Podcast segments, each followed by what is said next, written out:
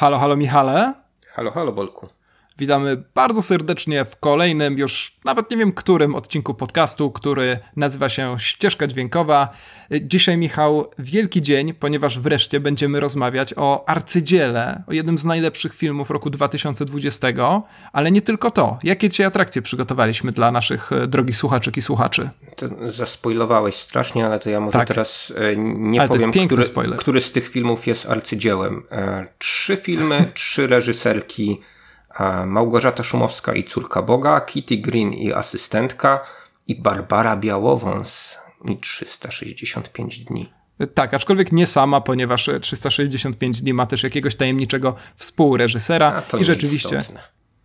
o tym ostatnim filmie e, będziemy rozmawiać sobie tylko w kontekście niespodziewanego fenomenu, jakim na krótką chwilę niezauważalny momencik e, stał się na całym świecie, a te dwa pozostałe filmy bez spoilerów omawiane, jak to e, zwykle u nas bywa. Także zapraszamy. Zapraszamy.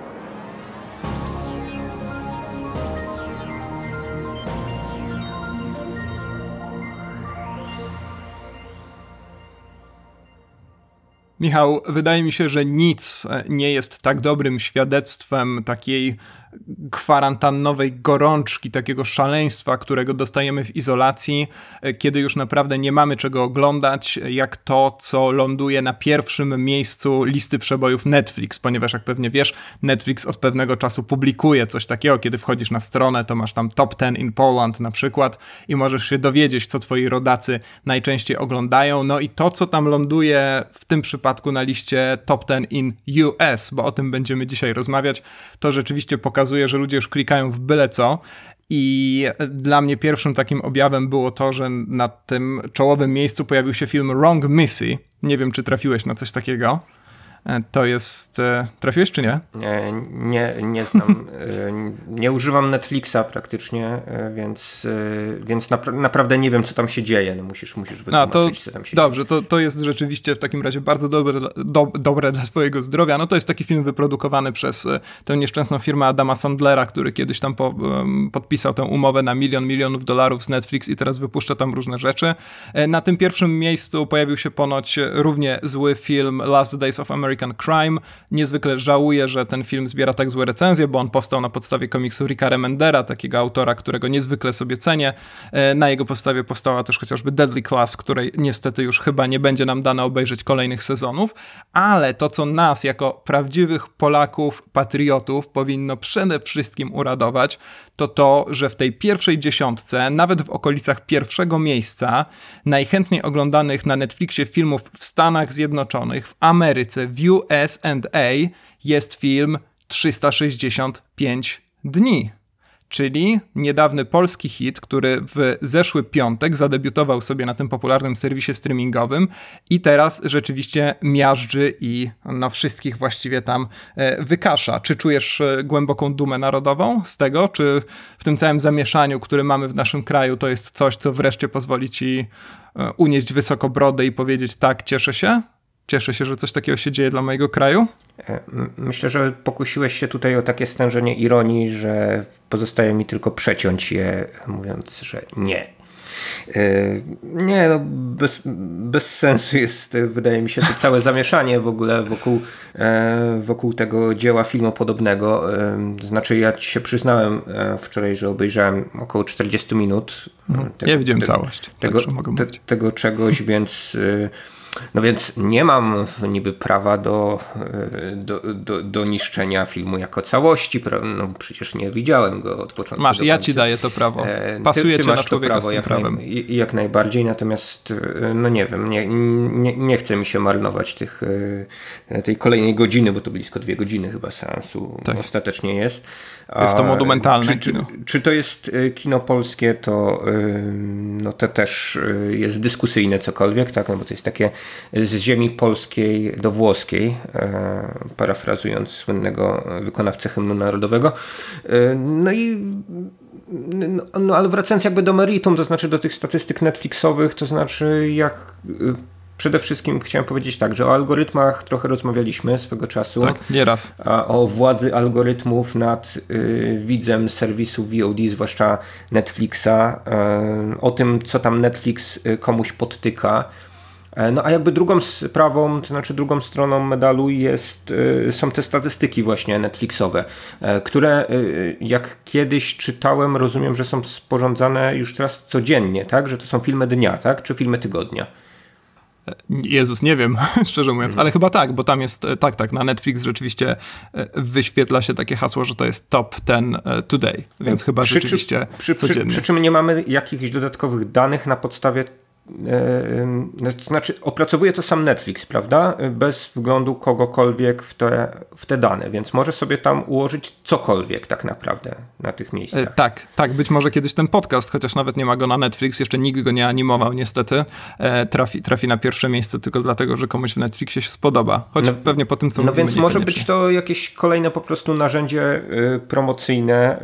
to znaczy, no ja właśnie zakładam bardzo, bardzo nieufnie, że z Netflix, który e, stroni od wszelkich danych e, twardych, liczbowych, e, także powierzając dystrybucję swoich filmów w kinie, potem um, no, obarcza to jakimś tam właśnie zakazem publikacji tego, ile ten film zgromadził widzów, ile, ile zyskał pieniędzy, no i to są zwykle jakieś tam szacunki. To samo robi, robi tutaj, to znaczy yy, no najpierw, najpierw nakręca jakiś szum wokół, wokół filmu, jeżeli to nie do końca wychodzi, albo jak, jeżeli to wychodzi, no to jeszcze to wzmacnia właśnie tego typu e, jak, jak, statystykami. No przez to no, dzieje się to, o czym kiedyś rozmawialiśmy, to znaczy mm, no, z, złe filmy, wokół których jest szum z różnych powodów, y, są gdzieś tam e, na topie, są wyciągane na tą pierwszą stronę e, filmów, a y, te, które są naprawdę y, udane, no to no, trzeba się do nich dokopywać, prawda? No, trzeba tak, jakiś, tak, tak. W no. jakiś sposób y, wiedzieć, wiedzieć, czego szukać, tak? Więc to jest, to jest trochę tak dla mnie taki, taki, taki powrót jakby do wypożyczalni kaset wideo, w której no, miałeś wchodząc do niej um, zwykle wyeksponowaną jakąś tam y, jedną półkę, tak, czy jeden regał, albo też y, no, w zależności od tego jak ta wypożyczalnia wyglądała, obklejoną ją odpowiednimi plakatami, no i one promowały te wszystkie filmy y, z Seagalem i Van Damme, tak, no, jak chciałeś obejrzeć coś innego, e, no to, e, no to trzeba było wiedzieć, że coś takiego w ogóle zostało, e, zostało wydane na kasetach wideo.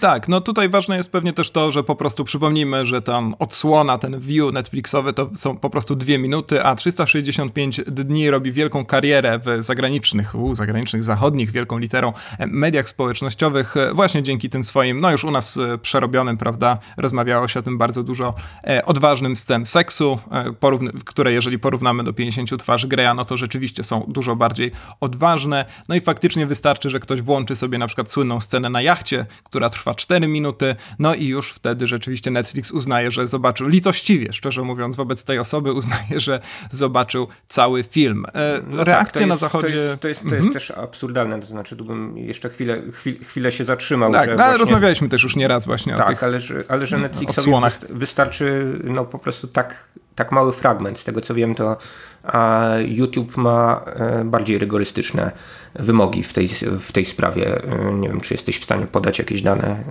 nie, kiedy, kiedyś było, było 30 sekund, teraz, teraz chyba to e, inaczej wygląda. No ale e, wracając do tych reakcji, bo o tym chciałem wspomnieć, e, to ogólnie rzecz biorąc, e, Zachód, tak zwany, Boże, Zachód, uhuhu, Zachód, w przeciwieństwie do tej naszej głęboko wschodniej Polski, e, proszę Państwa, e, no odbiera ten film dokładnie tak, jak u, nas się go odbiera, nie ma tutaj żadnego zaskoczenia.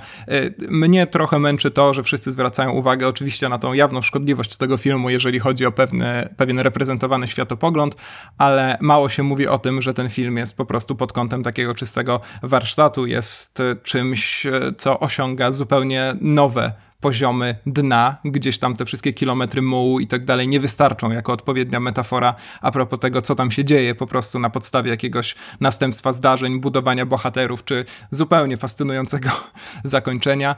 E, no, wątpię, żeby ten film był tak długo na radarze tego tak zwanego zachodu, żebyśmy, e, żeby i tym należało się zajmować. My to już wszystko przerobiliśmy, mamy to na szczęście za sobą, możemy o 365 dniach zapomnieć do czasów e, sequela. Tu no tak, wspomnę tylko. To jest kwestia dla mnie jeszcze jakiegoś takiego nowego fenomenu, to znaczy e, nie traktowania w ogóle filmu jako jako film, tylko jako mhm. no tak. pretekstu tak. tak. naprawdę do y, jakichś innych działań, no bo wspomniałeś o jakiejś tam scenie na jachcie, która budzi takie wielkie emocje i zrobił Chodzi się szum tak wokół, wokół niej. E, no i tak naprawdę wie, wielu ludzi z tego, co czytałem, nawet IndieWire się pokusiło o jakiś artykuł na ten temat, co jest już jakimś dowodem, że, e, że, że rzeczywiście coś się wokół tego wszystkiego dzieje, tak? Nie tylko, nie tylko Blanka Lipińska, autorka książkowego oryginału, nakręca ten szum. E, no, że ludzie po prostu oglądają e, fragment tego filmu, dlatego że inni mówią o fragmencie tego filmu, a potem z tego jest jakiś challenge na TikToku. Tak, e, tak, tak. To jest bardzo ważne. upadku ludzkości. 146,6 miliona e, odsłon wideo z hashtagiem 365 dni. E, myślę, że powinno to być takie 365 Days Challenge, to znaczy jak dużo tego filmu jesteś w stanie wystarczy, e, wytrzymać. No i faktycznie to jest bardzo ciekawe zjawisko, to znaczy wyciąganie jakiegoś fragmentu z filmu po to, żeby no tak naprawdę on stał się, tak jak mówisz, dokładnie pretekstem do jakichś zupełnie innych, niezwiązanych z takim klasycznym oglądaniem działań. Tak, no i to zaraz, jest akurat zarazem mnie... nie skłaniał, wiesz, do obejrzenia całości, no bo czasami jest tak, że y, zaczyna się od jakiejś sceny i ktoś potem ma chęć właśnie obejrzenia y, całego filmu, natomiast wydaje mi się, że tutaj no, mamy do czynienia z jakimś chyba takim zupełnie nowym zjawiskiem. No, może się mylę, no nie wiem, może, może, może słuchacze mnie sprostują, może jak, takie rzeczy się już działy jakoś wcześniej, że tak naprawdę no tylko, tylko ta jedna, jedna scena jest istotna, tak?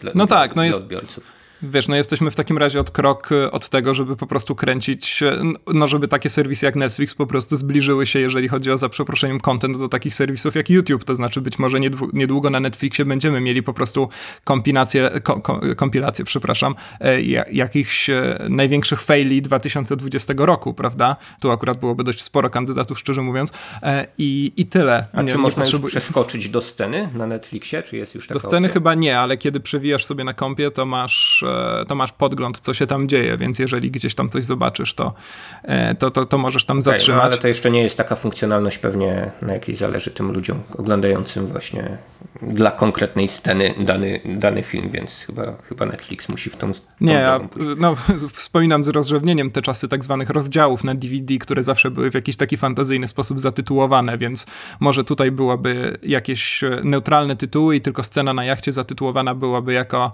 ta scena, o której mówiła twoja e, koleżanka na TikToku na przykład. E, i tyle, bo no to jest, to jest zupełnie fascynujące zjawisko, ale też e, zwykle staram się nabrać jakiegoś dystansu, patrzeć na obie strony i tak dalej, a teraz tak wydaje mi się, że nie, nie chce mi się nawet nabierać tego dystansu i chcę mówić po prostu otwarcie, że to jest bardzo, bardzo szkodliwe, bo niektórzy ludzie mogą nabrać przekonania, że robią coś dobrego, kiedy nie robią czegoś dobrego, robią coś wręcz, wręcz przeciwnego na tym arty, w tym artystycznym wymiarze. No, nawet nie artystycznym, nawet jeżeli chodzi po prostu o y, opowiadanie historii, która ma sens, bo ja nie wymagam jakichś artystycznych, mm, głębokich wartości od takich filmów. Absolutnie nie. Nawet cieszę się, kiedy film nie ma żadnych artystycznych wartości, ale chciałbym, żeby... Cieszysz się? Tak? Czasem się cieszę po prostu. Yes. Wyrwiemy to z kontekstu, użyjemy. Tak, ale chciałbym, żeby film nie zaczynał się od sceny, w której na odizolowanej od lądu wysepce ktoś ginie od strzału snajpera. E, tak. No, to się mnie zastanawia, jak, tak, skąd się strzał znikąd, prawda? Tak, I później jest... Później shot. jest tak, tak. później jest spod wody i taka dziwna, dziwna tor tej kuli, a później w 365 dniach jest, nasi drodzy słuchacze, oczywiście tylko lepiej. Dobra, no to poświęciliśmy już, już prawie 13 minut tego filmu, temu, temu filmowi, to jest zdecydowanie za dużo, ale jest to, jest to ciekawe zjawisko i no ale chyba, chyba lepiej pogrzebać gdzieś tam pod tym samym mułem, pod którym leży jakość filmu współreżyserowanego przez Barbarę Wiałową oraz pana, który jest aktorem w serialu TVN, TVN-u albo Polsatu Detektywi. Dobra, Michał, zaznaczyłeś sobie przed nagraniem, żebyśmy tak strasznie nie narzekali, jak poprzednio narzekaliśmy, a zaczęliśmy przecież od mocnego narzekania, więc przejdźmy sobie do takiego filmu, który ty dla mnie wygrzebałeś, ofiarowałeś mi go na złotej tacy, za co ci będę wdzięczny. Może nie do końca naszych dni, ale jeszcze przez jakieś, tak wyliczyłem, mniej więcej 23 dni powiedzmy. Jest to film Asystentka. Film, którego niestety nie zobaczycie w żadnym takim e, prenumerowanym serwisie streamingowym. Ja obejrzałem go chyba na Chili za 13 zł, ale możecie go obejrzeć też m.in. na VOD.pl i w kilku innych serwisach.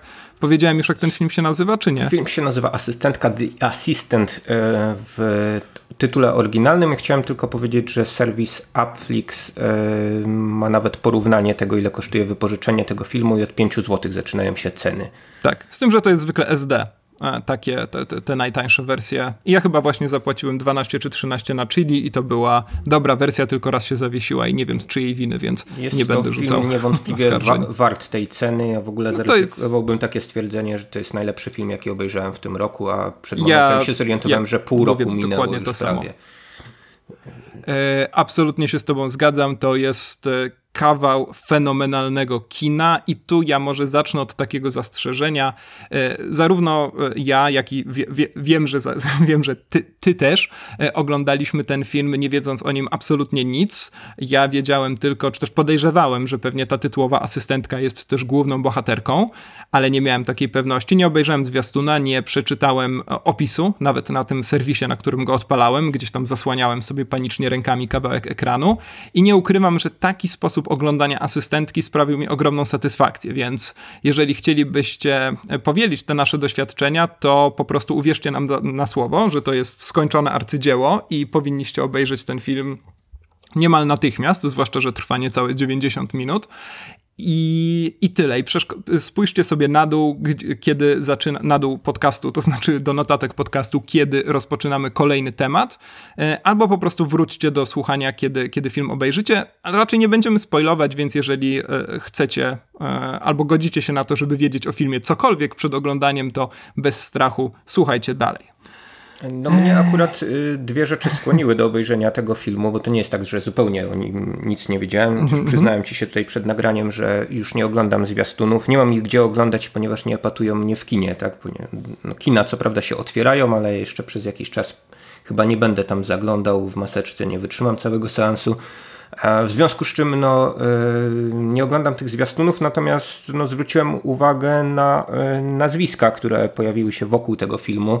To znaczy nazwisko reżyserki Kitty Green, a, która wcześniej zrobiła bardzo interesujący film Casting na John Bennett. Ja nie Mówiliśmy pamiętam, o nim. Prawdę mówiąc, no właśnie, tak mi się wydawało, że. Nie wiem że, kiedy, że, że musicie przesłuchać sposób... wszystkich odcinków. Mhm. Jeszcze raz, żeby jak, znaleźć. Ale w jakiś sposób omawialiśmy ten film. No to tylko krótko tutaj wspomnę, że to jest, e, to jest e, film e, osadzony na autentycznej historii morderstwa, natomiast no nie spodziewajcie się a, tutaj, znaczy spodziewajcie się niespodziewanego, tak powiem, spodziewajcie się pewnego rodzaju psychodramy, e, która jest e, no, związana z tym morderstwem jako pew, pewnego rodzaju fenomenem kulturalnym e, w Stanach Zjednoczonych, e, więc e, bardzo artystyczne przetworzenie e, czegoś, co no, zaistniało w przestrzeni publicznej. E, Ameryki. E, no może warto trochę więcej poczytać o samej sprawie przed obejrzeniem tego filmu, wtedy on będzie Tak, pamiętam, bardziej, że ten film złożony. Ten film, który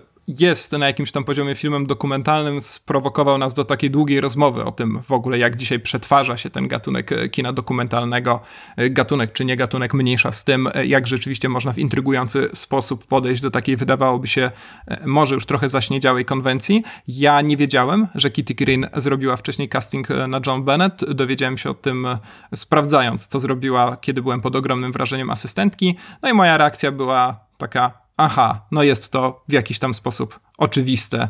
E, Kitty Green ma w takim razie na koncie minimum dwa znakomite filmy, a zrobiła jeszcze minimum jeden, którego nie widziałem. Tak, więc... zrobiła jeszcze film y, Ukraina to nie burdel. Y, tak, tak, tak. Ten, te, tego filmu niestety nigdzie nie udało mi się znaleźć, to znaczy znalazłem kiedyś tam jakąś taką wersję nagrywaną chyba w, w, ukraińskiej telewizji. Nie mam do niej napisów, więc tutaj apel do słuchaczy, że jeżeli e, byliby w stanie e, znaleźć ten film gdziekolwiek albo znaleźć do niego napisy, to bardzo proszę o kontakt, bardzo chętnie ten film obejrzę. Bo... A, to dobrze. Ja poważnie zaczynam myśleć o tym, żeby opanować w jakimś stopniu język ukraiński, więc może to byłby e, dobry, dobry pretekst. W takim no razie może ja ci przetłumaczę kiedyś. Mam ten film z holenderskimi napisami, więc jeżeli A to nie, to na to się nie... to możesz albo możesz zacząć od nauki języka holenderskiego. Ja chyba nie zdążę w swoim życiu się tego gulgotania nauczyć. No ale wracając e, do, e, do Kitty Green, to e, no, wydaje mi się, że jej sposób właśnie działania jest bardzo, bardzo interesujący, bo ona wychodzi od takich właśnie rzeczywistych zdarzeń, które no, jakoś odcisnęły swoje piętno społeczne i potem na bazie tego no, tworzy, swoje, tworzy swoje narracje to na razie jest właśnie no, bardzo nieduża próbka, tak? No, znamy, mhm. znamy te dwa, e, dwa filmy do tej pory, ale liczę na to, że to będzie przyszła, przyszła gwiazda kina e, absolutnie i że no, ten film jakoś wypromuje i ten film no, warto, wa, warto promować tym bardziej, że no, z tego co widziałem, on ma niewiele ocen. E, I ma bardzo złe oceny. Do tego zaraz przejdziemy. E, tak, to jest, no, opowiemy też sobie o rzeczach, które mogą jakoś e, ewentualnie ludzi odrzucać od tego filmu. Natomiast chciałem powiedzieć, że no jeszcze jest drugie nazwisko związane z tym filmem, to jest Julia Garner i to jest znowu wschodząca gwiazda aktorska, pewnie teraz już bardziej znana po tym, jak dostała nagrodę Emmy za serial Ozark. Natomiast no, ona ona gdzieś już, e, gdzieś już rozbłysnęła e, na początku na początku upływającej właśnie dekady, zagrała w Marcie May, e, Mercy May Marlin. Tak, o której będziemy jeszcze tutaj mówić, uprzedzam. Mhm. Natomiast bardzo lubię jej rolę w takim a, horrorze remake'u, e, remake'u horroru kanibalistycznego Jesteśmy mhm. tym, co jemy. E, to polecam, e, tak, na, e, tak zupełnie, zupełnie na marginesie. A klasycznie Bardzo... polecam oryginał, bo jest z Meksyku. Mhm. Tak myślałem właśnie, że w tę stronę, w tę stronę uderzysz. Ja oryginału niestety nie znam, natomiast ten remake bardzo mi się e, podobał. No i e, jakby konsekwentnie e, Julia Garner buduje swoją e, karierę grając w różnych niezależnych projektach, mniej lub bardziej udanych, takich jak Elektryczne Dzieci chociażby, czy, czy filmie, który u nas nazywał się Babka, tak po prostu. Babka. Był, był, był takim, takim przebojem American Film festiwalu e, swego czasu. Gra też, e, gra też w wielu serialach. No a to jest e, dziewczyna rocznik, no już kobieta, przepraszam, rocznik 94, w związku z czym no, wielka kariera nadzieję przed nią. Tak, tak. Wow. No, jakby... no i ona jeszcze pojawia się w serialu The Americans a propos tych jej hmm. najgłośniejszych ról, które tak się złożyło, są to, rolami no, telewizyjnymi. To tak, to jeden, jeden, jeden z takich seriali. I jest niesamowita to, że, w, że jest... w asystentce. Nie tylko jest, tam. To jest tak, ale to jest, to jest. E, nigdy nie widzieliście tak wypełnionego emocjami robota jak postać, którą właśnie tytułowej asystentki, w którą e, Green się wciela. To jest, Garner, przepraszam, się wciela. To jest e, zupełnie, zupełnie niesamowite. No ja bardzo bym się kłócił, że ona jest robotem w tym filmie, ale nie wiem, czy chcesz zacząć się kłócić o bohaterkę? Nie, to przejdziemy do tego, ale ona właśnie wydaje mi się, że tutaj e, nacisk raczej kładę właśnie na to stwierdzenie, że ona jest takim robotem przepełnionym emocjami i to jest taka bardzo dziwaczna maszyna, która do końca nie wie tak naprawdę, no ten klasyczny konflikt, prawda, prawda, człowieka z, z maszyną, ona nie wie, czy bardziej musi iść w tę stronę emocjonalnej biologii, czy raczej w stronę mechanicznego wypełniania poleceń, ale to rzeczywiście do tego przejdziemy zaraz. Ty wspomniałeś, zacząłeś tę dyskusję o ludziach, którzy są w ten film zaangażowani, no i to są rzeczywiście nazwiska, które albo już są znakomite, albo e, inaczej, to są nazwiska, które już są znakomite, one mogą się zrobić, miejmy nadzieję, tylko jeszcze znakomitsze w nadchodzącej przyszłości. Ja chciałem powiedzieć o tej reakcji na film, bo rzeczywiście jeżeli wpiszecie sobie asystent na jakichś Rotten Tomatoes albo innych tych złowrogich kompilatorach recenzji, no to zobaczycie, że e, ludziom regularnym, że tak brzydko powiem, widzą po prostu ten film niekoniecznie się podoba i ja bym to w dużej mierze zwalił na trailer, właśnie na zwiastun, ponieważ zwiastun asystentki, który polecam obejrzeć już po zobaczeniu samego filmu, jest absolutnie niesamowity, ponieważ marketingowcy stwierdzili, że zrobią z tego filmu thriller. I to taki bardzo demoniczny, złowrogi thriller, e, gdzie nawet posunięto się do tego, to chyba akurat troszkę w duchu samego filmu, że mamy tak złowrogo przetworzony dźwięk e, ksera który w tym, tym, tym, tym zwiastunie nadaje całości taki bardzo złowrogi wymiar. No i rzeczywiście ze zwiastunu nie dowiemy się do końca, co się, co, co się w tym filmie dzieje, ale dowiemy się, że na pewno będzie to coś, co y, trzyma w napięciu.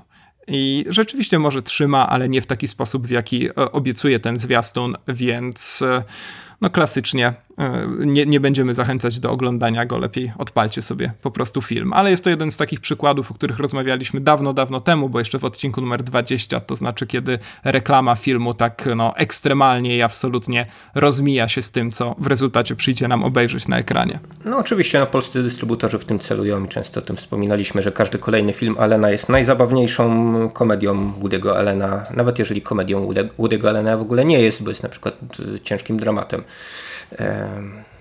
No, ale no tak, oczywiście, to, to tyle, jest, tak, tak ty, ty, Tyle może o promocji. Ja teraz spojrzałem sobie na plakat tego filmu i ten plakat rzeczywiście jest taki dosyć enigmatyczny i mógłby sugerować rzeczywiście jakąś intrygę kryminalną.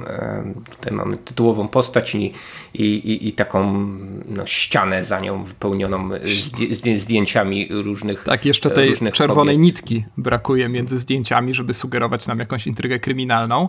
E, dobra, to co tam za intryga się dzieje? Czy w ogóle jakaś, Michał? Czy możesz nam krótko opowiedzieć o tym filmie? Coś, e, coś jest na rzeczy, natomiast e, bardzo e, w tle. Kitty Green przygotowując ten film chciała zrobić film o no, o relacjach władzy i wykorzystywania, wykorzystywania kobiet e, przede wszystkim na amerykańskich koleżach. To był jakiś taki start jej projektu, o którym ona opowiada w wywiadach. Natomiast e, w międzyczasie wybuchła sprawa Harvey'a Weinsteina i ona doszła do wniosku, że to jest dobry moment, żeby zrobić e, film na ten temat. No tylko film, który nie będzie eksponował samej postaci Weinsteina, a, a, a raczej e, pewnego rodzaju opowieść o środowisku, e, w którym takie rzeczy, e, no jak przypadek tego niesławnego szefa Miramaxu, zaistniał. I w związku z tym no, mamy tutaj 24 godziny mniej więcej z życia tytułowej asystentki, dziewczyny, która dostała swoją pierwszą pracę po studiach w studiu filmowym, w wytwórni filmowej E, i która no, w zasadzie robi takie e, no, najbardziej, e, najbardziej monotonne, nużące, wykonuje takie najbardziej monotonne, nużące prace biurowe związane z no, kserowaniem różnych dokumentów, tak, rozsyłaniem różnych, różnych dokumentów pracownikom tego, tego studia, umawiania, e, umawianiem ludzi na e, castingi, spotkania i tak dalej, przygotowywaniem czy zabieraniem jedzenia z tych, e, z tych spotkań, konferencji. No więc wydaje się, że nudny, nudny dzień w biurze, prawda, i do pewnego stopnia ta monotonia właśnie takiego życia biurowego jest tutaj tutaj eksponowana, no ale gdzieś, y, gdzieś w tle jest ten e, wszechwładny boss, którego słyszymy w słuchawce telefonicznej, który, o którym e, wszyscy mówią per on, e, który no, dopuszcza się oprócz, oprócz swojej pracy, oprócz takiego bullyingu w pracy, dopuszcza się zapewne wykorzystywania wielu kobiet. Ta asystentka zbiera pewne pewne dowody, w zasadzie pewne poszlaki tego, że, że, że w tej pracy dzieje się, dzieje się źle, natomiast no nie bardzo wie, co, co, co z tym zrobić i cokolwiek robić z racji tego, że gdzieś jest właśnie na starcie e, swojej kariery i no i, i, jesteśmy z nią. Po prostu jesteśmy z nią w tym klaustrofobicznym biurze, więc to taki kolejny, kolejny film, który dobrze pasuje chyba do pandemicznych czasów. Znajoma napisała mi, że to że no źle się stało, że, te, że tego filmu nie można obejrzeć w kinach i okej, okay, on pewnie był, by, był lepiej rozpromowany w kinach, natomiast ja oglądałem go w warunkach domowych i wydaje mi się, że um, że, że, że właśnie ta e, klaustrofobia lockdownu tutaj jakby jeszcze, jeszcze mocniej oddziałuje, znaczy splata się właśnie z tym, z tym jak, jak portretowane jest to środowisko. E, środowisko tak, pracy. Tak, no właśnie, to może chwilę, bo rzeczywiście, mówiąc najprościej, o tym, o tym faktycznie po prostu ten film jest. Trudno powiedzieć cokolwiek więcej w obawie przed spoilerami, ale w ogóle trudno powiedzieć cokolwiek więcej, no bo e, Kitty Green tutaj decyduje się na taką przede wszystkim poetykę niedopowiedzeń. E, rzeczywiście nie spodziewajcie się tutaj jakichś radykalnych konkluzji, nie spodziewajcie się na pewno niczego, co obiecuje zwiastun, ponieważ jest tu tylko jedna może taka mocna scena w środku filmu jakiejś tam konfrontacji, e, ale ona idzie w taką która raczej nie tyle buduje napięcie, co raczej podnosi ogólne poczucie e, zniechęcenia i zniesmaczenia tym wszystkim. E, kontynuując, bo jest strasznie dużo wątków a propos tego filmu pewnie, o których tak, chcielibyśmy ja myślę, tutaj... Myślę, myślę, że o konkretnych scenach chyba możemy sobie jakoś powiedzieć, porozmawiać. Tak, tak, ale ja właśnie nie chcę tego nawet e, sprowadzać do kolejnych, do, do, do konkretnych scen, bo mam wrażenie, że ten film jest skonstruowany trochę jak ta właśnie tapeta ze zdjęć z plakatu, o której przed chwilą wspomniałeś, to znaczy to rzeczywiście jest szereg takich króciutkich scen, no takiego e, niezwykle ponurego, codziennego, przyziemnego, biurowego życia na czele z przygotowywaniem jakichś e, odżywek dla tego e, złowrogiego szefa, kopiowaniem, właśnie drukowaniem. Zresztą ten film jest fenomenalnie zupełnie udźwiękowiony. Wspomniałem o tym, że to w jakiś sposób zostało wykorzystane w tym nieszczęsnym zwiastunie, ale faktycznie muzykę taką, jak to się ładnie mówi, niediegetyczną, skomponowaną specjalnie na potrzeby filmu słyszymy tylko i wyłącznie na początku i na końcu, kiedy bohaterka już nie jest w biurze, a w samym biurze możemy tylko zasłuchać się w takie jakieś złowrogie buczenie klimatyzatora i tak dalej. To są dźwięki, które doskonale znacie, jeżeli kiedykolwiek pracowaliście w tego typu miejscu, tego typu biurze. Jakiego typ, typu to jest biuro, to może zaraz, bo to w jaki sposób ono jest geograficznie skonstruowane, to jest kwestia zupełnie satysfakcjonująca, ale właśnie może domknijmy tę kwestię, która wydaje się podstawową w filmie, to znaczy właśnie e, tej opowieści o tym, jak, e, jak, jak pojawiają się te toksyczne relacje władzy, E, także z molestowaniem na czele oczywiście, ale ten film wydaje mi się opowiada o szeregu takich e, bardzo właśnie negatywnych manifestacjach tych niezdrowych relacji władzy. E, i i, i, i, I to, co jest chyba jego największą zaletą, właśnie to to, że w całej tej swojej przyziemności tak doskonale pokazuje, skąd może brać się ten brak reakcji, to, że tak naprawdę nie mamy wielu tych bohaterów, prawda, którzy rzeczywiście mówią nie, którzy rzeczywiście stawiają czoła temu wszystkiemu. I to nie jest koniecznie związane z jakimiś e, głęboko dramatycznymi wewnętrznymi konfliktami, tylko taką właśnie ponurą codziennością i potrzebą gdzieś tam e, czy pchnięcia własnej kariery do przodu, czy po prostu zachowania jakiegoś świętego spokoju i dlatego myślę, że warto ten film gdzieś tam postawić obok tego nieszczęsnego filmu Bombshell o molestowaniu w, i wykorzystywaniu pracownic w telewizji Fox, filmu, o którym wspomnieliśmy przy okazji Oscarów właściwie tylko i wyłącznie i który, o ile dobrze pamiętam, tobie również się nie podobał. Tak, ty, e, ty tak, wówczas tak, o nim tak. wspominałeś, ja go wtedy chyba jeszcze nie widziałem, tak? Ten tak, no i to jest właśnie film. tytuł Gorący temat. Gorący i... temat, tak. To jest rzeczywiście, nie mogę sobie przypomnieć, dzięki. I to jest film właśnie, który opiera się przede wszystkim na takich bardzo efektownych, kolorowych fajerwerkach, e, e, ogromnych gwiazdach w dziwacznym makijażu, e, narracji, która gdzieś tam cały czas każe nam, jak to ładnie się mówi po angielsku, siedzieć na brzegu fotela, jakichś efektownych grafikach, dodatkach i tak dalej, i tak dalej, a no, gdzieś tam cały ten problem zostaje... Pod, pod, pod, pod gwiazdy, tak? To znaczy y, no ten film mm Bombshell ma generalnie ogromny problem z tym, że ma trzy gwiazdy i stara się każdej oddać y, trochę tego filmu, w związku z czym się jakoś rozmywa w jakichś takich pojedynczych, pojedynczych scenkach, ale zarazem no, musi mieć też e, takie sceny no, napinające się na, na nagrody pokroju Oscara, tak? Takie, które będą, e, będą scenami dyskutowanymi. No po prostu.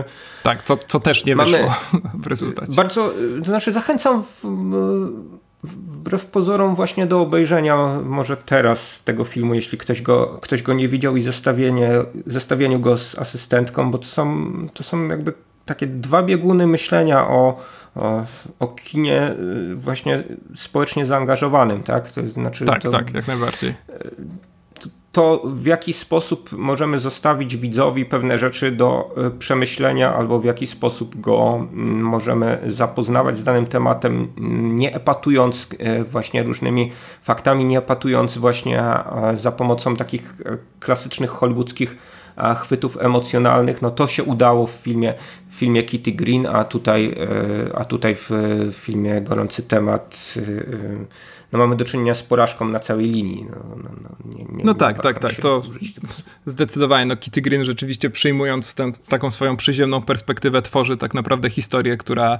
e, o wiele mocniej trafia do serducha i do mózgu jednocześnie i rzeczywiście zaczyna się tam tak bardzo nieprzyjemnie łokciami rozpychać. E, więc to jest taki aspekt filmu, który właśnie ze względu na przyjętą strategię reprezentacyjną tego wszystkiego, a jak mi się ładnie powiedziało, nie wiem czy z sensem, e, rzeczywiście jak najbardziej jest w stanie zwrócić uwagę na ten problem, zwłaszcza, że przez to, że to wszystko jest tak niezwykle, powtarzam to po raz kolejny, ale to jest słowo klucz, przyziemne, no to niekoniecznie tak naprawdę musimy to kojarzyć tylko i wyłącznie z aferą e, Weinsteina.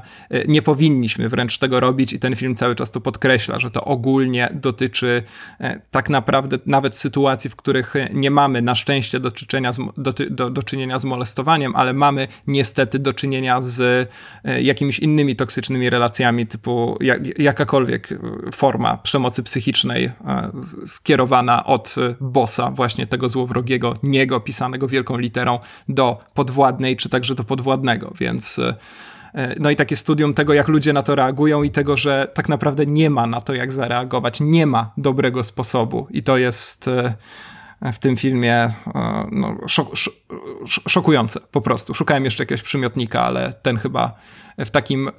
Wydaje się, że ten przymiotnik nie pasuje do tak spokojnego filmu, ale paradoksalnie pasuje idealnie i to świadczy też o no, niesamowitym warsztacie wszystkich autorów e, filmu Asystentka. Tak, wydaje mi się, że to jest, e, to, to jest bardzo uniwersalna opowieść, to znaczy. Um, wydaje mi się, że każdy, kto doświadczył tak, tego typu pracy biurowej, no, w jakiś sposób zetknął się z podobnymi sytuacjami, jeśli no mam nadzieję, że nie osobiście, no to, e, no to zapośredniczonymi przez właśnie e, jakieś, jakieś postacie obok, to znaczy przez no, z różnego rodzaju właśnie toksycznymi relacjami właśnie tej, tej, tej tych pionowych E, pionowych stosunków władzy.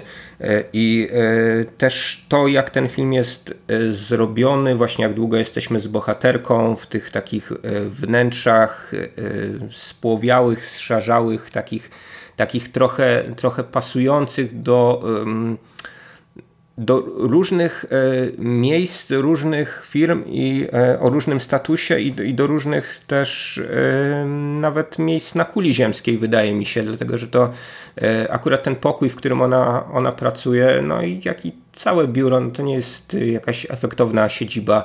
E, to tutaj zwróciłeś uwagę na te, na te efekty kolorystyczne, tak, użyte w filmie e, Gorący Temat, gdzie wszystko, wszystko jest takie właśnie absolutnie kolorowe, tak, no mamy do czynienia z tym, z tym światem rozrywki, no więc, więc, więc wszyscy, wszyscy muszą być na wysoki połysk. Tutaj no mamy, mamy jakieś takie właśnie zaplecze tego całego biznesu. To niekoniecznie musiał, musiałby być biznes y, filmowy, akurat, akurat tu jest, ale to też pokazuje no, pewne, pewne relacje ekonomiczne, pewne dysproporcje, tak? To w, to w jakim w jakim właśnie tam pokoiku musi się y, gnieździć ta y, asystentka wraz ze swoimi współpracownikami, E, to jak właśnie firma, firma oszczędza tak? na, ta, na, takich, na takich rzeczach, podczas gdy gdzieś tam e, funduje limuzyny i przeloty w różne egzotyczne miejsca e, innym zaangażowanym w działalność, w działalność danej firmy, no ale ludziom, którzy są w jakiś sposób przez tę firmę e, doceniani, no to też jest jakiś taki komentarz na temat, e, na temat dzisiejszych czasów, tak? na temat pewnych, pewnych różnic majątkowych, pewnych różnic ekonomicznych, które są, są w zasadzie e, coraz mocniejsze, bo jakby na każdym poziomie widzimy, że, że bohaterka jest no tak przedstawicielką, no może, może nie prekariuszką, może ma umowę o pracę, tego, tak. tego, tego nie wiem. To już Natomiast wystarczy, żeby... To, żeby to wszystko jest na jakichś takich właśnie bardzo kruchych podstawach zbudowanych. No, akurat, akurat w Ameryce no, to nie jest problem, żeby kogoś e, zwolnić z dnia na dzień, tak? albo tak naprawdę z, z godziny na godzinę, no i jeszcze dać tej osobie jakiś taki wilczy bilet, żeby ona właśnie niespecjalnie się mogła, e, mogła odnaleźć gdzieś tam e, w podobnym środowisku, a z drugiej strony E, a z drugiej strony e, gdzieś tam perspektywa, no jaka tutaj do nas dociera, na przykład jej rodziców, tak, których gdzieś tam słyszymy przez, przez telefon, tylko jest taka, że no ona złapała Pana Boga za nogi i że tutaj właśnie trafiła do, e, do takiej wymarzonej firmy, właśnie do, tej, do tego zaplecza krainy snów i tak dalej, że że w zasadzie musi, musi się tylko spiąć i przetrwać ten trudny czas, bo na początku jest zawsze ciężko, tak? Coś takiego tak. mniej więcej tam słyszy. no, tak, no takie klasyczne, klasyczne rady, chciałoby się powiedzieć. No właśnie, a, a wcale nie wiadomo, mhm. czy, czy, czy, czy, czy tu będzie jakoś, e, jakoś lepiej, tak? Już jakoś tak ekstrapolując właśnie losy, losy tej bohaterki, czy ona w tym całym właśnie środowisku w ogóle w ogóle cokolwiek więcej może osiągnąć, czy, czy po prostu nie dobiła gdzieś do jakiegoś szklanego sufitu mimo wszystko. Tak, e, wspomniałeś e, o tym zapleczu fabryki snów i wydaje mi się, że to są nawet nie jedno, ale trzy słowa klucze a propos innego aspektu tego filmu, który głęboko mnie fascynował. Y, to znaczy, wspomniałem i teraz powiem to już chyba po raz trzeci czy czwarty, że nic nie wiedziałem o tym filmie, kiedy pojawił się tytuł na ekranie i przyznam, że z ogromną fascynacją śledziłem y, takie poszlaki, czy później już nawet dowody na temat tego, gdzie bohaterka pracuje tak naprawdę, czym ona się zajmuje, co tam się wydarza, w jakim, w jakim budynku to wszystko się dzieje, bo to wszystko jest znakomicie zupełnie skonstruowane, jeżeli chodzi o dawkowanie informacji, ponieważ no, spotykamy ją, kiedy rzeczywiście mm, coś tam, no nie, nie chcę powiedzieć, że coś tam sprząta, bo to, co ona sprząta, jest akurat niezwykle istotne dla tego, powiedzmy, głównego tematu filmu, ale później widzimy, kiedy przystępuje do takiej bardziej standardowej pracy.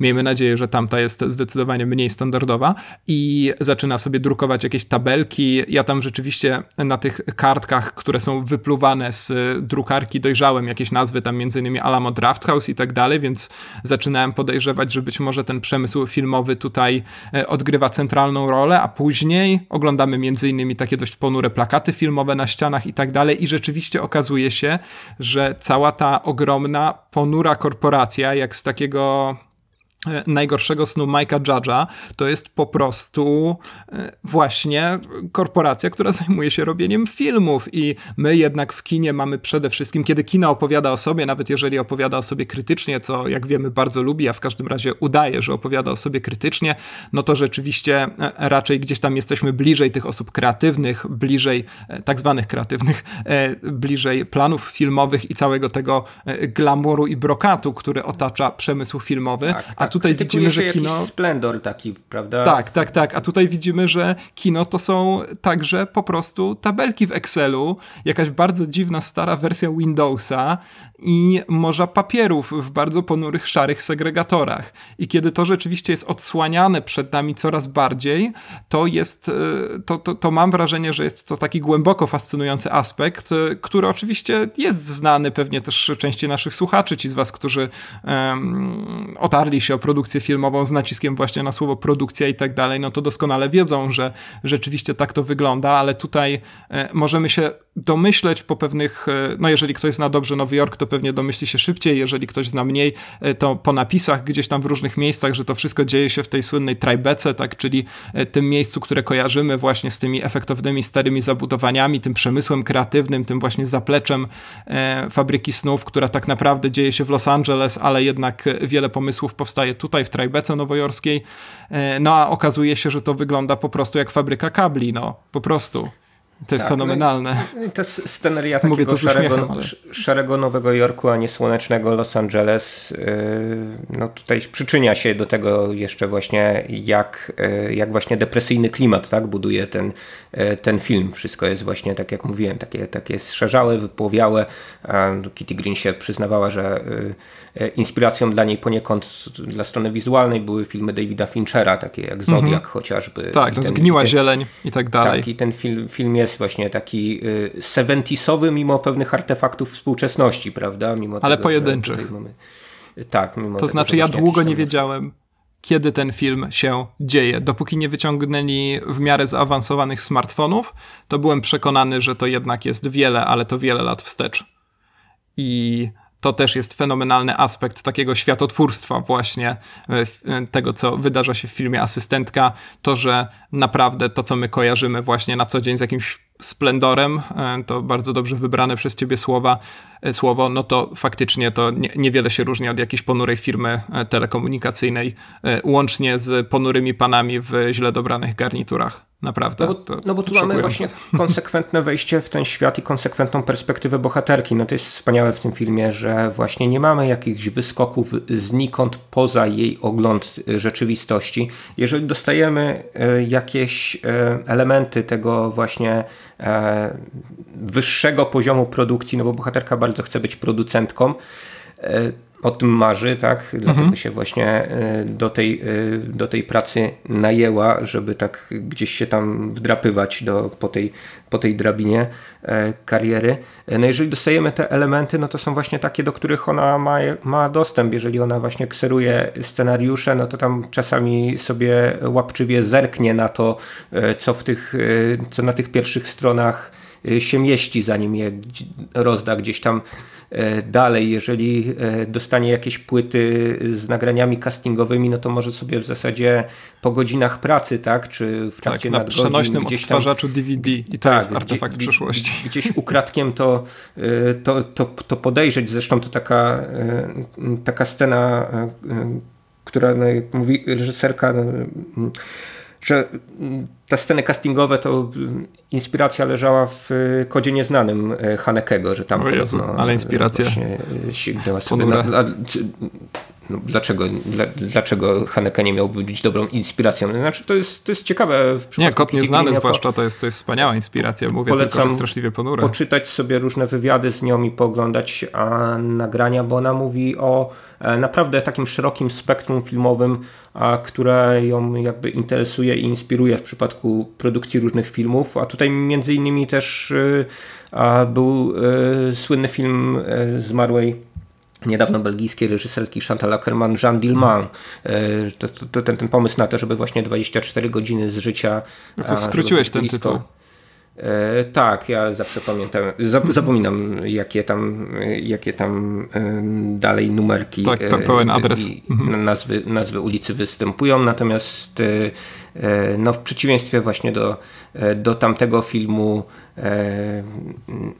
mamy sytuację no nie w domu, tylko, e, tylko w biurze, więc to są takie jakby sygnały, ale, ale które, które, które mocno inspirują e, inspirują Kitty Green do tego, jak Super. ostatecznie warstwa wizualna czy narracyjna tego, tego filmu może wyglądać. Super, że no i, mamy reżyserkę, no właśnie... która ogląda filmy, to się, to się rzadko mhm. zdarza wśród twórców filmu. No tak, ale też potrafi to jakby kreatywnie wykorzystać, tak? a mhm. nie, nie, nie robi tego, nie ogląda tych filmów na zasadzie potem tak, postmodernistycznego łączenia wszystkiego ze wszystkim, bo dziś inaczej się nie da na zasadzie pani Barbary Białowąs, tak? tylko, tylko to jest po prostu jakaś inspiracja do pewnych, pewnych aspektów e, tego, tego dzieła. No i, no i wracając do tego, co mówiłem, no właśnie, właśnie dostajemy cały czas takie okruchy, tak? Czasami to są okruchy dosłowne, bo na takie resztki no chyba użyłem tego słowa, resztki z pańskiego stołu właśnie gdzieś tam no nawet e, podjada, po, podjada, podjada mhm. nawet właśnie, tak? Do, do, tego stopnia no jakby widzimy tą jej sytuację, że no, tam nie ma czasu na, na, na, jakiś lunch, więc, więc sobie skubnie jakiegoś zeschłego pączka, tak, który został po, e, po konferencji. E, no a z drugiej strony właśnie dostaje te okruchy tej pracy, pracy, przy, pracy producenckiej. Mm, no i nie wiadomo, czy na tych okruchach się tak naprawdę nie skończy. No, taka, taka, taka konkluzja tego, tego, tego filmu mogła, mogłaby być. Y, no a, a zarazem dostaje jeszcze okruchy y, no, tej zbrodniczej działalności właśnie y, tego bossa. No i co, i co może z tym, z tym zrobić? No, no wydaje się, że robi to, co to, co może z tym zrobić, no ale. Tak, no to jest właśnie ten. To jest właśnie ten najlepszy odruch. To znaczy, to jest ten moment, kiedy ona. Bo tu powiemy tym z was, którzy się nie boją zdradzania czegoś, co nie jest nawet e, zbliżone do końcówki filmu, no to oni rzeczy, ona rzeczywiście podejmuje tę, wydawałoby się, naj, najwłaściwszą decyzję, czyli idzie do zasobów ludzkich, czy też HR-u, jak my e, teraz o tym mówimy. Ty nie oglądałeś serialu Sukcesja, Michał, ale gdybyś oglądał, to miałbyś e, zupełnie inną reakcję zapewne niż miałeś. Nie wiem, jaką miałeś, ale zakładam, że miałbyś inną reakcję na całą tę scenę, ponieważ e, aktor przepraszam, musiałem sobie przypomnieć jego nazwisko. Matthew McFadden on się nazywa. Tak, Matthew McFadden, dokładnie, dziękuję bardzo, który odgrywa tego HR-owca, ma w sukcesji niezwykle charakterystyczną rolę. No ale dostajemy scenę, która jest e, znakomita aktorsko, ale wydaje mi się, że to też jest jedyna scena w tym filmie, do której mam pewne zastrzeżenie, powiedzmy tutaj tak e, króciutko, że no rzeczywiście to jest e, rozmowa, która w taki niemal, no właśnie chciałoby się powiedzieć, ale chyba niestety nie można powiedzieć, dlaczego to zaraz niezauważalny sposób przybiera obrót nie taki, jakiego spodziewała się nasza typowa asystentka. E, a mianowicie to, co mi się w tej scenie, no, nie powiem, że nie podobało, ale odrobinę zazgrzytało, to to, że ona niemal chyba idealnie w środku przedzielona jest takim telefonem do tego HR-owca, z którego oczywiście wynika jednoznacznie, że on e, no, trochę lekceważąco traktuje naszą bohaterkę. I wydaje mi się, że to jest taki jeden moment tego filmu, kiedy Kitty Green stwierdziła, że musi pewne rzeczy wyłożyć jednak bardziej bezpośrednio, i mam wrażenie, że wtedy e, ta pewna sugestywność, na której przede wszystkim asystentka jest oparta, gdzieś tam na kilka sekund się rozpływa. Ale jeżeli mój, jedyn, mój jedyny zarzut dotyczy tego, co trwa kilka sekund w całym filmie, no to no to to nie jest poważny zarzut mhm. nawet. Znaczy, chodziło ci o subtelność chyba raczej, tak? Pewnego przekazu, tak? Jakieś takie właśnie... Mm, a, a czy jakiego słowa użyłem? Użyłeś sugestywność, tak. Tak, to rzeczywiście subtelność, a to było zbyt sugestywne. Tak bym w takim razie mhm. E, odwrócił to, co powiedziałem.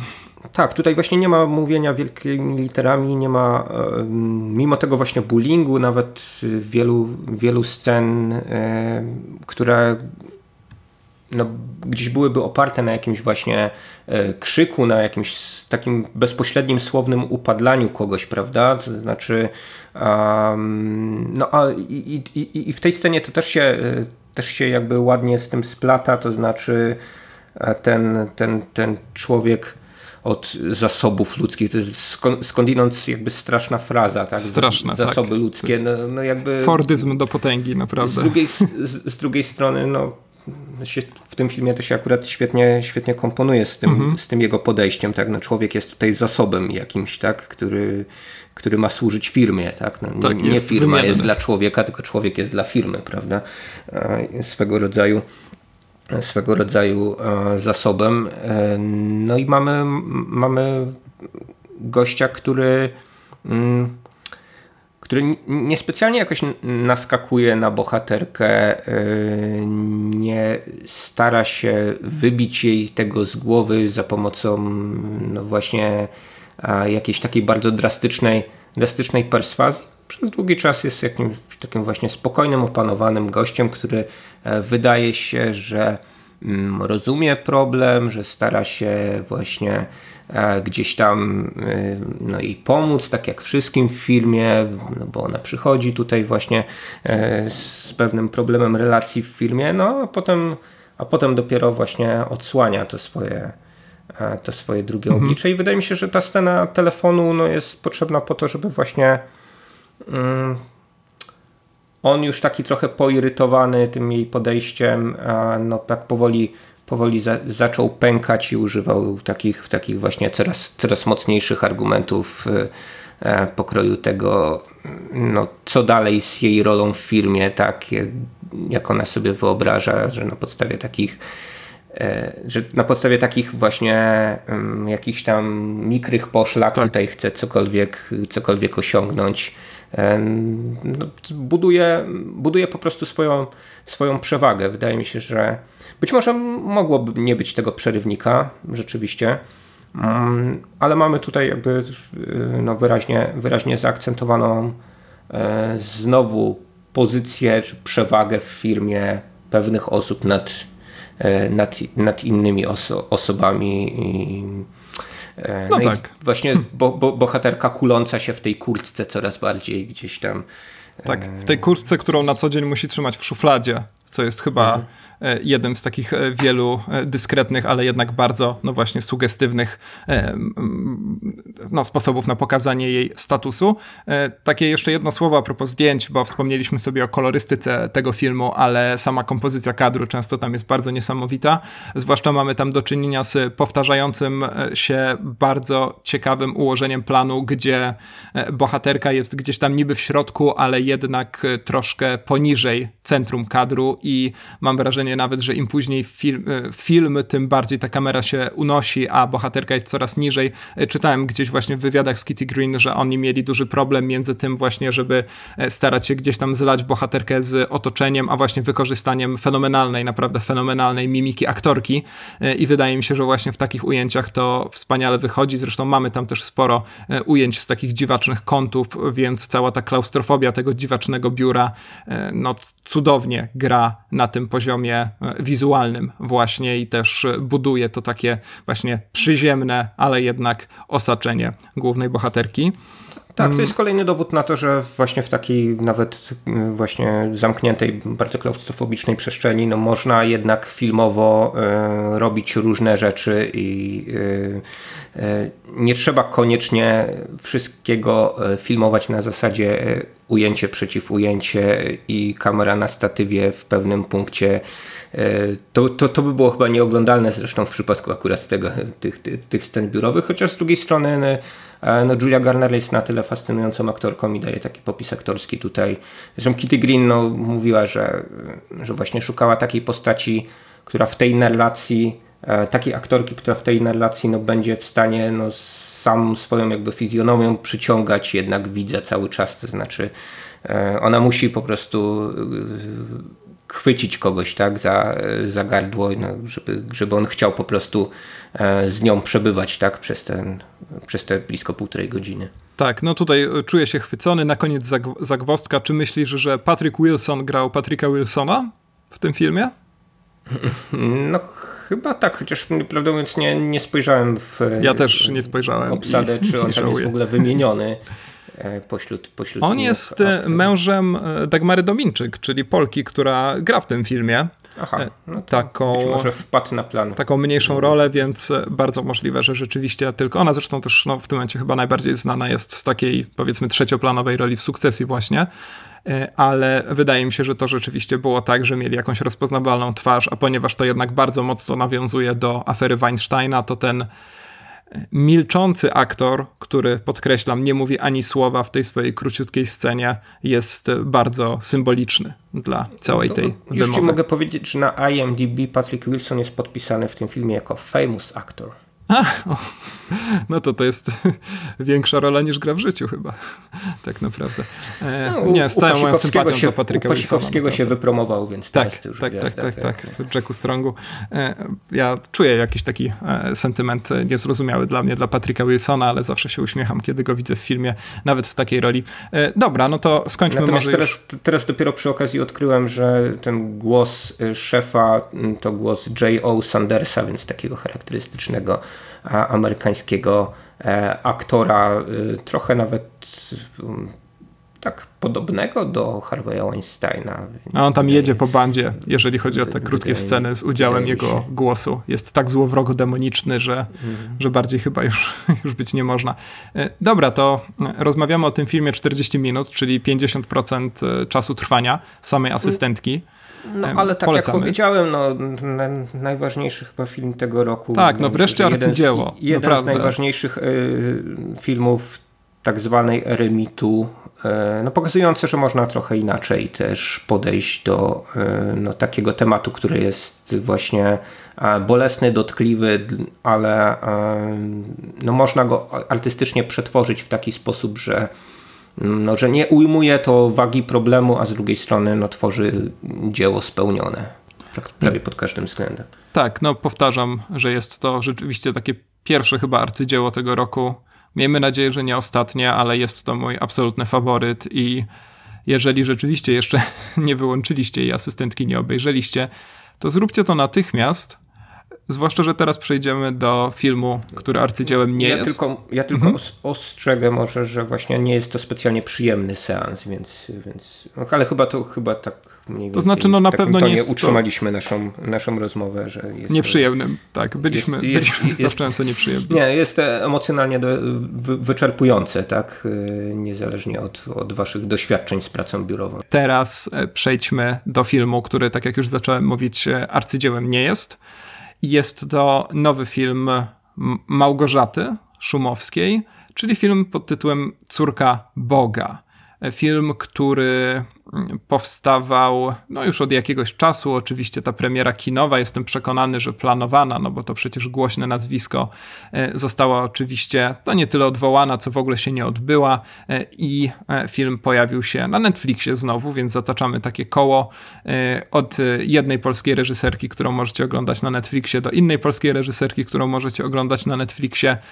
Michał, jakie były twoje oczekiwania wobec filmu Córka Boga, ponieważ no nie wiem, wiem, czy już wtedy nie oglądałeś zwiastunów, ale ja akurat e, zwiastuny tego filmu widziałem i rzeczywiście zapowiadało się no coś zupełnie innego w twórczości e, Małgorzaty Szumowskiej, e, której akurat i tak no, chęci eksplorowania różnych poetyk, różnych estetyk filmowych i tak dalej odmówić nie można. Teraz wydawałoby się, że kieruje się w jeszcze nowe rejony.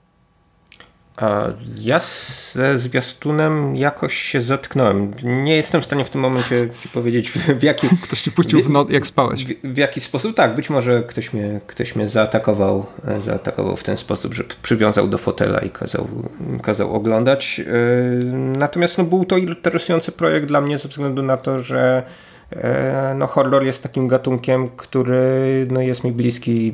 Dużo, dużo filmów, zwłaszcza z tej, z tej odsłony e, takiej ostatniej e, tak zwanego horroru artystycznego, czy art horroru, jak ktoś woli, filmów produkowanych przez wytwórnię A24, tak oglądałem, podobały mi się, rozmawialiśmy o wielu z tych filmach E, prawda, o takich nazwiskach jak Ari Aster czy e, Robert Eggers. E, tutaj, tutaj tak, one wielokrotnie, mhm. wielokrotnie gościły. No i wydawało się, że właśnie to będzie w takie rejony szło, że tutaj Małgorzata Szumowska stara się zrobić coś, co będzie jednocześnie gatunkowe, z drugiej strony no, będzie jej bliskie w takim sensie, że E, że to będzie znowu film, który, który będzie jakąś taką konkretną, konkretną tezą mm, naznaczony. No w, tym, w tym przypadku e, znowu tutaj właśnie byłaby to kwestia, e, kwestia relacji pomiędzy kobietami a, a mężczyznami, tak, jakiejś takiej właśnie dysproporcji układu sił. No a wszystko, wszystko właśnie w otoczce w otoczce horroru o sekcie, tak? Tyle, tyle można było wyczytać z tych zapowiedzi przed powstaniem tego filmu. Tak, no i tutaj mm. dodajmy jeszcze, że to jest kolejna współpraca e, między Małgorzatą Szumowską a firmą Larsa von Triera. No nie pierwsza, no bo przecież Szumowska pojawia się chociażby w napisach Antychrysta jako współproducentka. E, nie wiem, czy, czy, czy, czy ostatnia, czy nie, ale rzeczywiście tam dość sporo takich ciekawych nazwisk się przewijało. E, tak, Trzeba też... Tropa mhm. od jakiegoś czasu przygarnęła Szumowską, no i promuje jej filmy, także właśnie tak, no jest współpracy z Centropą, pe, pe, pewne nagrody na mm, berlińskim festiwalu e, no, się pojawiły dla, tak. wcześniejszych filmów. E, tutaj dodajmy, że Szumowska, aha, może, może jeszcze inaczej, że o samej twórczości Małgorzaty Szumowskiej nie będziemy sobie opowiadać, myślę, ponieważ e, rozmawialiśmy już o tym e, w naszym odcinku o efektownym tytule Twarz i Terror i tam właśnie rozmawiamy niespodzianka o filmie Twarz, czyli przedostatnim już w tym momencie filmie Małgorzaty Szumowskiej, więc odsyłamy tych z was, którzy chcą posłuchać, a którzy nie słyszeli, albo którzy chcą posłuchać jeszcze raz właśnie do tamtego odcinka, którego numerka niestety nie pamiętam, ale łatwo go znajdziecie. Tym razem Szumowska kręci scenariusz niejakiej Catherine S. McMullen. To jest pani, o której zakładam nigdy wcześniej nie słyszałeś, e, ponieważ ona niewiele wcześniej zrobiła. Ona jest autorką opowiadań, chyba głównie, ale też różnych scenariuszy pilotów i tak dalej. Przede wszystkim właśnie z okolic science fiction i horroru. Jest, co ciekawe, córką znanego ojca, czyli Shona McCallena. Sean McCallen to jest taki pisarz, którego cykl Księżycowe Światy został w Polsce wydany tam nakładem albo Pruszyńskiego, albo Nowej Fantastyki. Nie pamiętam, nie jest to jakoś szczególnie istotne. I co ciekawe, to jest akurat, wydaje mi się, ważne. Film Córka Boga dostał się na takie, takie listy najlepszych do tej pory niezrealizowanych scenariuszy. Jedna z nich to tak zwany Blacklist, oczywiście od e, słynnej czarnej listy Hollywoodu, e, która ogólnie zbiera tego typu projekty, a druga to dużo efektowniej nazwana Blood List, e, która już jest bardziej skierowana właśnie na takie projekty z okolic horroru. Więc wydawałoby się, że rzeczywiście ten flirt Małgorzaty Szumowskiej z horrorem tutaj będzie jeszcze bardziej bezpośredni. Chciałbym też dodać jedną ciekawą rzecz, nie wiem czy na to zwróciłeś uwagę, ale to na pewno wiesz, że główną rolę gra tutaj Rafael Cassidy i to jest aktorka, o której dwóch filmach już rozmawialiśmy sobie w podcaście. Ponieważ... No, Jelenia, tak. Tak, i o Vox Lux. A, Więc jakimś e, dziwnym zrządzeniem losu, albo właściwie zrządzeniem agentów Rafi Cassidy, którzy dobierają jej filmy no niemal pod nasz podcast, e, jest to już trzecia produkcja z tą młodziutką, ale fenomenalną aktorką. Z Zabicia Świętego Jelenia możecie oczywiście pamiętać słynną scenę bardzo demonicznego śpiewu. Ona tam wykonuje jakiś cover, nie pamiętam jaki, ale rzeczywiście jest to scena, która e, wyróżnia się na tle nawet tak złowrogiego i demonicznego filmu, jak tamten film Jorgosa e, Lantimosa. Mm, no i co? I tyle chyba jeszcze chodzi o nazwiska. Jeżeli lubicie e, Dariona Harrisa, to odgrywający go Holender, niejaki Huisman Mm, mi, mi, jeden z Dariona Harrisów, tak? tak jeden z dwóch. Więcej tak, było. Tak, tak, było ich dwóch. E, gra tutaj złowrogiego przywódcę sekty. Zresztą jego e, bardzo dziwaczny holendersko-amerykański akcent, mam wrażenie, trochę wpłynął też na mój odbiór tego postaci, e, mój odbiór jego postaci, ale mniejsza z tym. E, dobra, Michał, to Mm, od czego może nie powiem, że zaczniemy, bo już dyskusję zaczęliśmy, ale jeżeli przejdziemy do samego, mm, samego filmu, to może zapytam Cię o to, jak te właśnie elementy horrorowe, czy no, za, zadam takie banalne, ogólne nie, pytanie. No to ja może ale... zacznę od takiego mhm. zupełnie lakonicznego opisu fabularnego, bo powiedzieliśmy, że to się dzieje w sekcie, tak, a nie a rzeczywiście. jakiej. E, no mamy tutaj jednego mężczyznę i a, kilkanaście kobiet, nie pamiętam. Tak, jest to sekta do bólu klasyczna. E, nie, nie liczyłem, tak. ile ich jest. Mm, wszystkie, e, wszystkie kobiety czy dziewczyny, tak, bo w różnym wieku to są e, postacie podporządkowane są e, no, temu guru, takiemu właśnie charyzmatycznemu liderowi, czy charyzmatycznemu, to może zaraz sobie no, powiemy, tak, bo to jest dosyć problematyczne. Taki e, troszkę to jest stokowy lider sekty, naprawdę mam wrażenie, że no, natomiast nie, kupiły go niewątpliwie, z nie, nie, niewątpliwie przystojnemu i y, odbitemu trochę od, y, od sztancy świętych obrazków z Jezusem Chrystusem, tak, bo tak tutaj y, stylizowanemu, mamy taki. Nazywany mm, pasterzem jest oczywiście tylko i tak, wyłącznie. Tak, efektowny zabieg, z, zabieg kolorystyczny, ponieważ no, te kobiety i dziewczyny mają nosić szaty w określonych kolorach, w zależności od tego, w jakim e, są wieku, jaką funkcję pełnią, e, pełnią w tej sekcie. No i żyją sobie gdzieś tam pośród, e, pośród lasu w takim zupełnym, zupełnym odosobnieniu pośród jakichś tajemniczo, tajemniczo rozpiętych sznurków pomiędzy drzewami. Um, tak, to jest bardzo efektownym pomysłem, trzeba przyznać. Do tej pory, y, ale no to w zasadzie y, tyle, jeśli chodzi o jakąś taką wielką enigmę tego filmu, ponieważ w samej konstrukcji fabularnej no on jest jakąś taką dosyć prostą alegorią y, buntu właśnie tych podporządkowanych kobiet przeciwko no, temu temu fałszywemu e, prorokowi. E, no i tak naprawdę możemy się, nie wiem, po pięciu minutach pewnie tego filmu domyślać, w jakich kierunkach on będzie on będzie zmierzał, stara się to, to robić kosmici. Za, pomocą, za pomocą jakichś takich właśnie efektownych, może efektownych to jest złe słowo, natomiast no, precyzyjnie zakomponowanych i wizualnie e, no naprawdę takich, takich e, robiących wrażenie ujęć, no ale niestety, niestety wszystko to trąci takim banałem i monotonią, która jest coraz bardziej dojmująca z minuty na minutę tego, tak. tego filmu, w którym postaci wędrują tak, to I jest... wędrują, i mhm, wędrują, tak. i wędrują, tylko, i wędrują. A propos y, tego, co powiedziałeś, że trzeba lakonicznie przedstawić fabułę, to mam wrażenie, że w pewnym momencie scenarzystka stwierdziła, że jednak y, zbyt dużo tego nic nie, nie dziania się tutaj i wymyśla właśnie takie narzędzie narracyjne, w postaci e, podróży. Okazuje się właśnie, że bohaterowie z jakiegoś tam banalnego powodu muszą po prostu przemieścić się z jednego miejsca do drugiego i e, cały czas miałem wrażenie, że cały ten pomysł pojawił się tylko i wyłącznie po to, żeby wreszcie coś tutaj zaczęło się dziać Zwłaszcza, że no ta podróż jest. E, ogromnie zdziwiony, że, mhm. ten, że ten film trafił na tę listę scenariuszy, o której mówiłeś. Bo, bo Słusznie.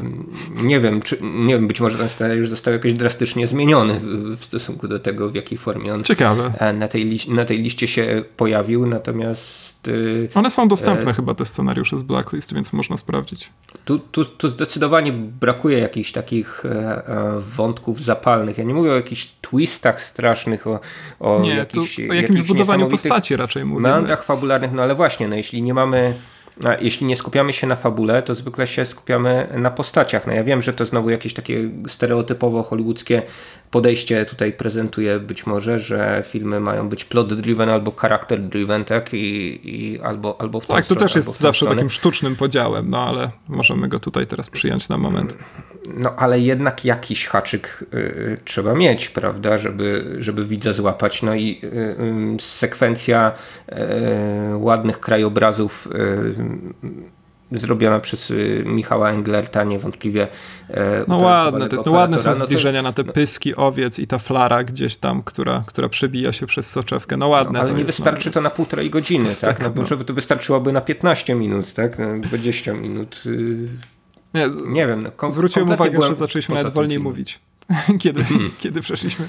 Kiedy nie, no bo to jest takie, filmu. wiesz, no jednak dosyć, e, do, do, do, do, dosyć smutne i obezwładniające, że przechodzisz e, od filmu, o którym możesz mówić godzinami. Mówiłem ci, że to zła kolejność. Jego, jego różne aspekty do takiego filmu. Nie, obawiam się, że gdybyśmy zaczęli od, od filmu Szumowskiej, to już to, to, posnęli w tak, trakcie i, i, i, nie dałoby się omawiać żadnego innego filmu i dlatego może nie będziemy jakoś bardzo długo epatować naszych słuchaczy e, tym filmem, ponieważ... Nie, sayonara, żółwie. jeśli, jeśli jesteście fanami bardzo wolnych narracji, to i tak znajdziecie sobie tak, tysiące innych filmów, które, które, które będą, e, będą w jakiś sposób chyba lepiej zaspokajały wasze Ej, w asystentce też się prawie nic nie działo. E, no trochę jesteśmy w takich, w takich rejonach mm, nie, no nie powiem kina, kina, kina, kina, kina slow, ale Mm, ale tak, no gdzieś te, daleko od tych Avengersów, tak? Tak, nie no, jesteśmy, wydaje mi się, żeby rzeczywiście spróbować nadać e, strukturę jakąś temu, o czym teraz e, mówimy, jesteśmy w rejonie e, takiego kina, które rzeczywiście, no właśnie nie stara się wykładać pewnych rzeczy kawę na ławę, tylko buduje pewne, mm, pewne takie mm, rzeczy wokół, że tak brzydko powiem, czy to jest atmosfera, czy to jest właśnie jakaś sugestia pewnego zagrożenia, czy jakichś stosunków, które musimy po prostu, nie mam żadnego wyboru, uznać za toksyczne, no to, to, to właśnie w, tak, w takim klimacie się teraz kręcimy. No oba te filmy w gruncie rzeczy są no niemal o tym samym tak naprawdę. No też mamy tutaj zupełnie dosłowne seksualne wykorzystywanie, też mamy toksyczną relację władzy i też mamy właśnie próbę schowania e, takich e, ostentacyjnych elementów na rzecz pewnego budowania e, właśnie jakiegoś takiego poczucia, o którym wcześniej wspomniałem. No tylko, że e, problem polega na tym, że rzeczywiście tutaj u, czy, czy scenarzystce, czy, czy reżyserce, czy pozostałym ludziom zaangażowanym w powstawanie córki Boga, no nie udaje się rzeczywiście tych braków, tak jak w przypadku asystentki było, e, zastąpić żadną taką esencją, która rzeczywiście byłaby warta tego, żeby spędzić z tym filmem te, nie wiem, te 90 czy 100 minut, czy ile, e, ile on tam trwa. No tutaj pewnie tym takim haczykiem, o którym wspomniałeś, miały być te elementy horrorowe. E, dlatego o tym możemy sobie pewnie chwilę powspominać. Ja tutaj mam dwa takie podstawowe zarzuty. Po pierwsze, zarzut jest taki, że są to zabiegi, które doskonale znamy chociażby z tych tych reżyserów, o których wspomniałeś wcześniej, pewnie z tą Eggersową czarownicą na czele. To są takie charakterystyczne na przykład montaż planów, charakterystyczne, mm, charakterystyczny montaż, który każe nam nagle w niby spokojnej atmosferze zobaczyć jakiś krwawy ochłap i tak dalej, i tak dalej. No ale dla tak, mnie... Jakieś takie, takie przejście od takich bardzo szerokich planów, tak, prawda, bardzo bliskich, tak. Po, do, do, do, do właśnie tak, takiego, takiego nagłego epatowania detalem. E, tak, no i to jest e, bardzo charakterystyczne właśnie dla tego, co e, dzisiaj się w tym właśnie tak zwanym art, czy elevated, czy po prostu horrorze wydarza.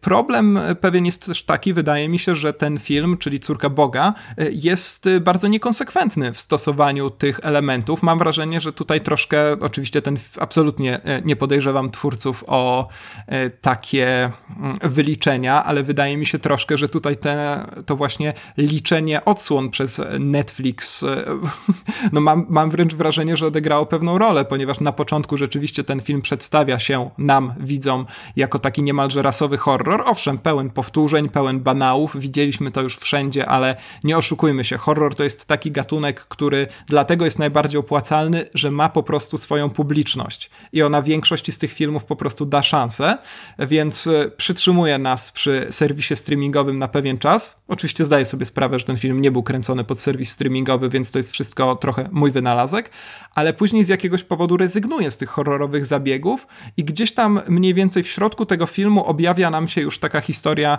e, opowiedziana dużo bardziej konwencjonalnymi środkami. No i to dopiero pokazuje, że ta, że ta historia tak naprawdę nie ma żadnej takiej pociągającej materii i że ta historia, która miałaby być historią o buncie, bo tak jest e, ta historia przedstawiana, wydaje mi się, że także w materiałach prasowych, z tego co udało mi się przeczytać, to znaczy jako rzeczywiście ten taki krzyk rozpaczy skierowany przeciwko patriarchii, no to wszystko jest, e, e, to, to, to, wszystko jest e, bardzo ładne.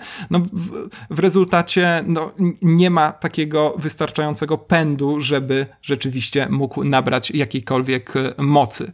Więc no to jest też dla mnie taki problem, że te elementy horrorowe gdzieś tam nagle znikają, by później w najmniej spodziewanym momencie pojawić się znowu. I ja do końca nie byłem pewien, co oglądam, mimo że naprawdę nie wymagam od filmów, czy też nie jest to dla mnie jakiś miernik ich e, sukcesu artystycznego w mojej głowie. Nie wymagam od nich tego, żeby szły mi jakimś konkretnym schematem, e, były e, zawsze podporządkowane jakiejś jednej wyciosanej z drewna idei i tak dalej. No mimo tego ten film ciągle nie spełnia moich e, oczekiwań. No tak, no ja wręcz ja szukam takich filmów, które w jakiś sposób schematy podkopują, tak? Nawet jeżeli mm, robią to w, tylko w jakimś e, delikatnym aspekcie, tylko w jakimś, e, a w jakimś danym elemencie. No, bardzo bym nie chciał, żeby filmy kserowały się nawzajem. No a ten film no jest, jest jednak w, du, w dużej mierze no, skserowany właśnie z tych, z tych zabiegów, o których, o których wspomnieliśmy. Y, minus postacie, tak? Dlatego, że tak jak wcześniej powiedzieliśmy, ani tutaj guru tej sekty nie jest jakąś interesującą postacią. Nic za dużo nie wiemy o tych y, y, jego naukach, poza tym, że mamy tutaj jakieś takie właśnie selekcjonowanie na męskie, żeńskie, tak? To znaczy on ma być jednym, jedynym przedstawicielem mężczyzn E, chłopcy są od razu usuwani tak, e, z, tego, tak, z, tego, z tego świata, natomiast, e, natomiast no, cała, cała podległa rzesza no, tych, tych, to, są, to są kobiety. No a z drugiej strony też nic nie wiemy o tych bohaterkach, praktycznie niczego się nie, nie dowiadujemy. Ten gest tak buntu danej bohaterki też e, rodzi się trochę tak deus ex machina w zasadzie e, moim zdaniem nie jest dobrze e, w żaden sposób podprowadzony w tym filmie. No, bohaterka się też nie wyróżnia jakoś mocno na, na tle całej reszty i dlaczego ona w takim razie miałaby być w pewnym momencie liderką tego buntu, no bo też nam się to sugeruje na samym końcu. Ja tego nie wiem absolutnie. E, no i koniec końców e, no do, do, do, dostaje, dostaje taki film, w którym ani e, jakichś specjalnych zabiegów formalnych ciekawych nie mamy. Bo tak zacząłem porównywać ten film właśnie też pod kątem no jakichś takich właśnie prostych odniesień, czyli właśnie z jednej strony do tych, do tych horrorów, ale z drugiej strony no właśnie sobie pomyślałem, a jak może Lantimos zrobiłby taki film, prawda? Trzymając to samo tempo. Wiem, że to takie skojarzenie tylko przez, przez właśnie aktorkę z zabicia świętego jelenia, no ale, ale pomyślałem sobie, że właśnie on dodałby pewne, pewne aspekty dziwności, takie właśnie dosyć surrealistyczne, groteskowe. Tego tutaj też nie mamy. Właśnie tak jak powiedziałeś, no trudno mi do końca uznać, czy, czy, czy Szumowskiej zależało bardziej na, e, na właśnie jakimś takim realistycznym portrecie e, czegoś, coś, co, co może zaistnieć właśnie w pewnego rodzaju e, sekcie. Z drugiej strony, no to jest to jest tak bardzo utrzymane na jakimś takim poziomie oderwania od, od, od rzeczywistości, że że, że wchodzi dla mnie tylko na jakiś taki rejestr e, alegoryczny. Ta, tam niby rzeczywistość powraca, tak?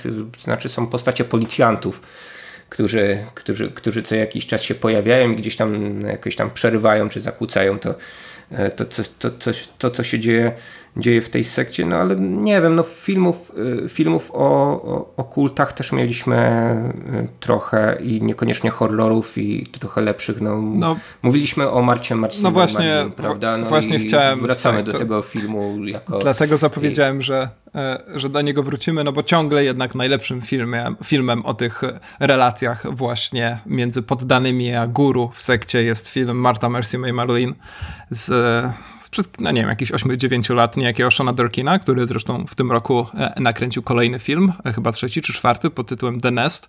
No i to jest e, film, który w ogóle przedstawia dość radykalne podejście do tych filmów o kultach, ponieważ opowiada nam o bohaterce granej przez Elizabeth Olsen, która już z kultu się wyrwała i teraz przechodzi taki proces no, składania psychiki na nowo, tak naprawdę. To jest zupełnie fenomenalna optyka, no i sam film jest przy tym naprawdę znakomity. Tutaj po raz kolejny oglądanie tego, że mam tego męskiego przywódcę i te bezwarunkowo poddane mu kobiety, e, uważam za, no to, to, oczywiście to jest problem, oczywiście to się dzieje na świecie, absolutnie nie będę stwierdzał, że to jest tylko i wyłącznie wymysł scenarzystki.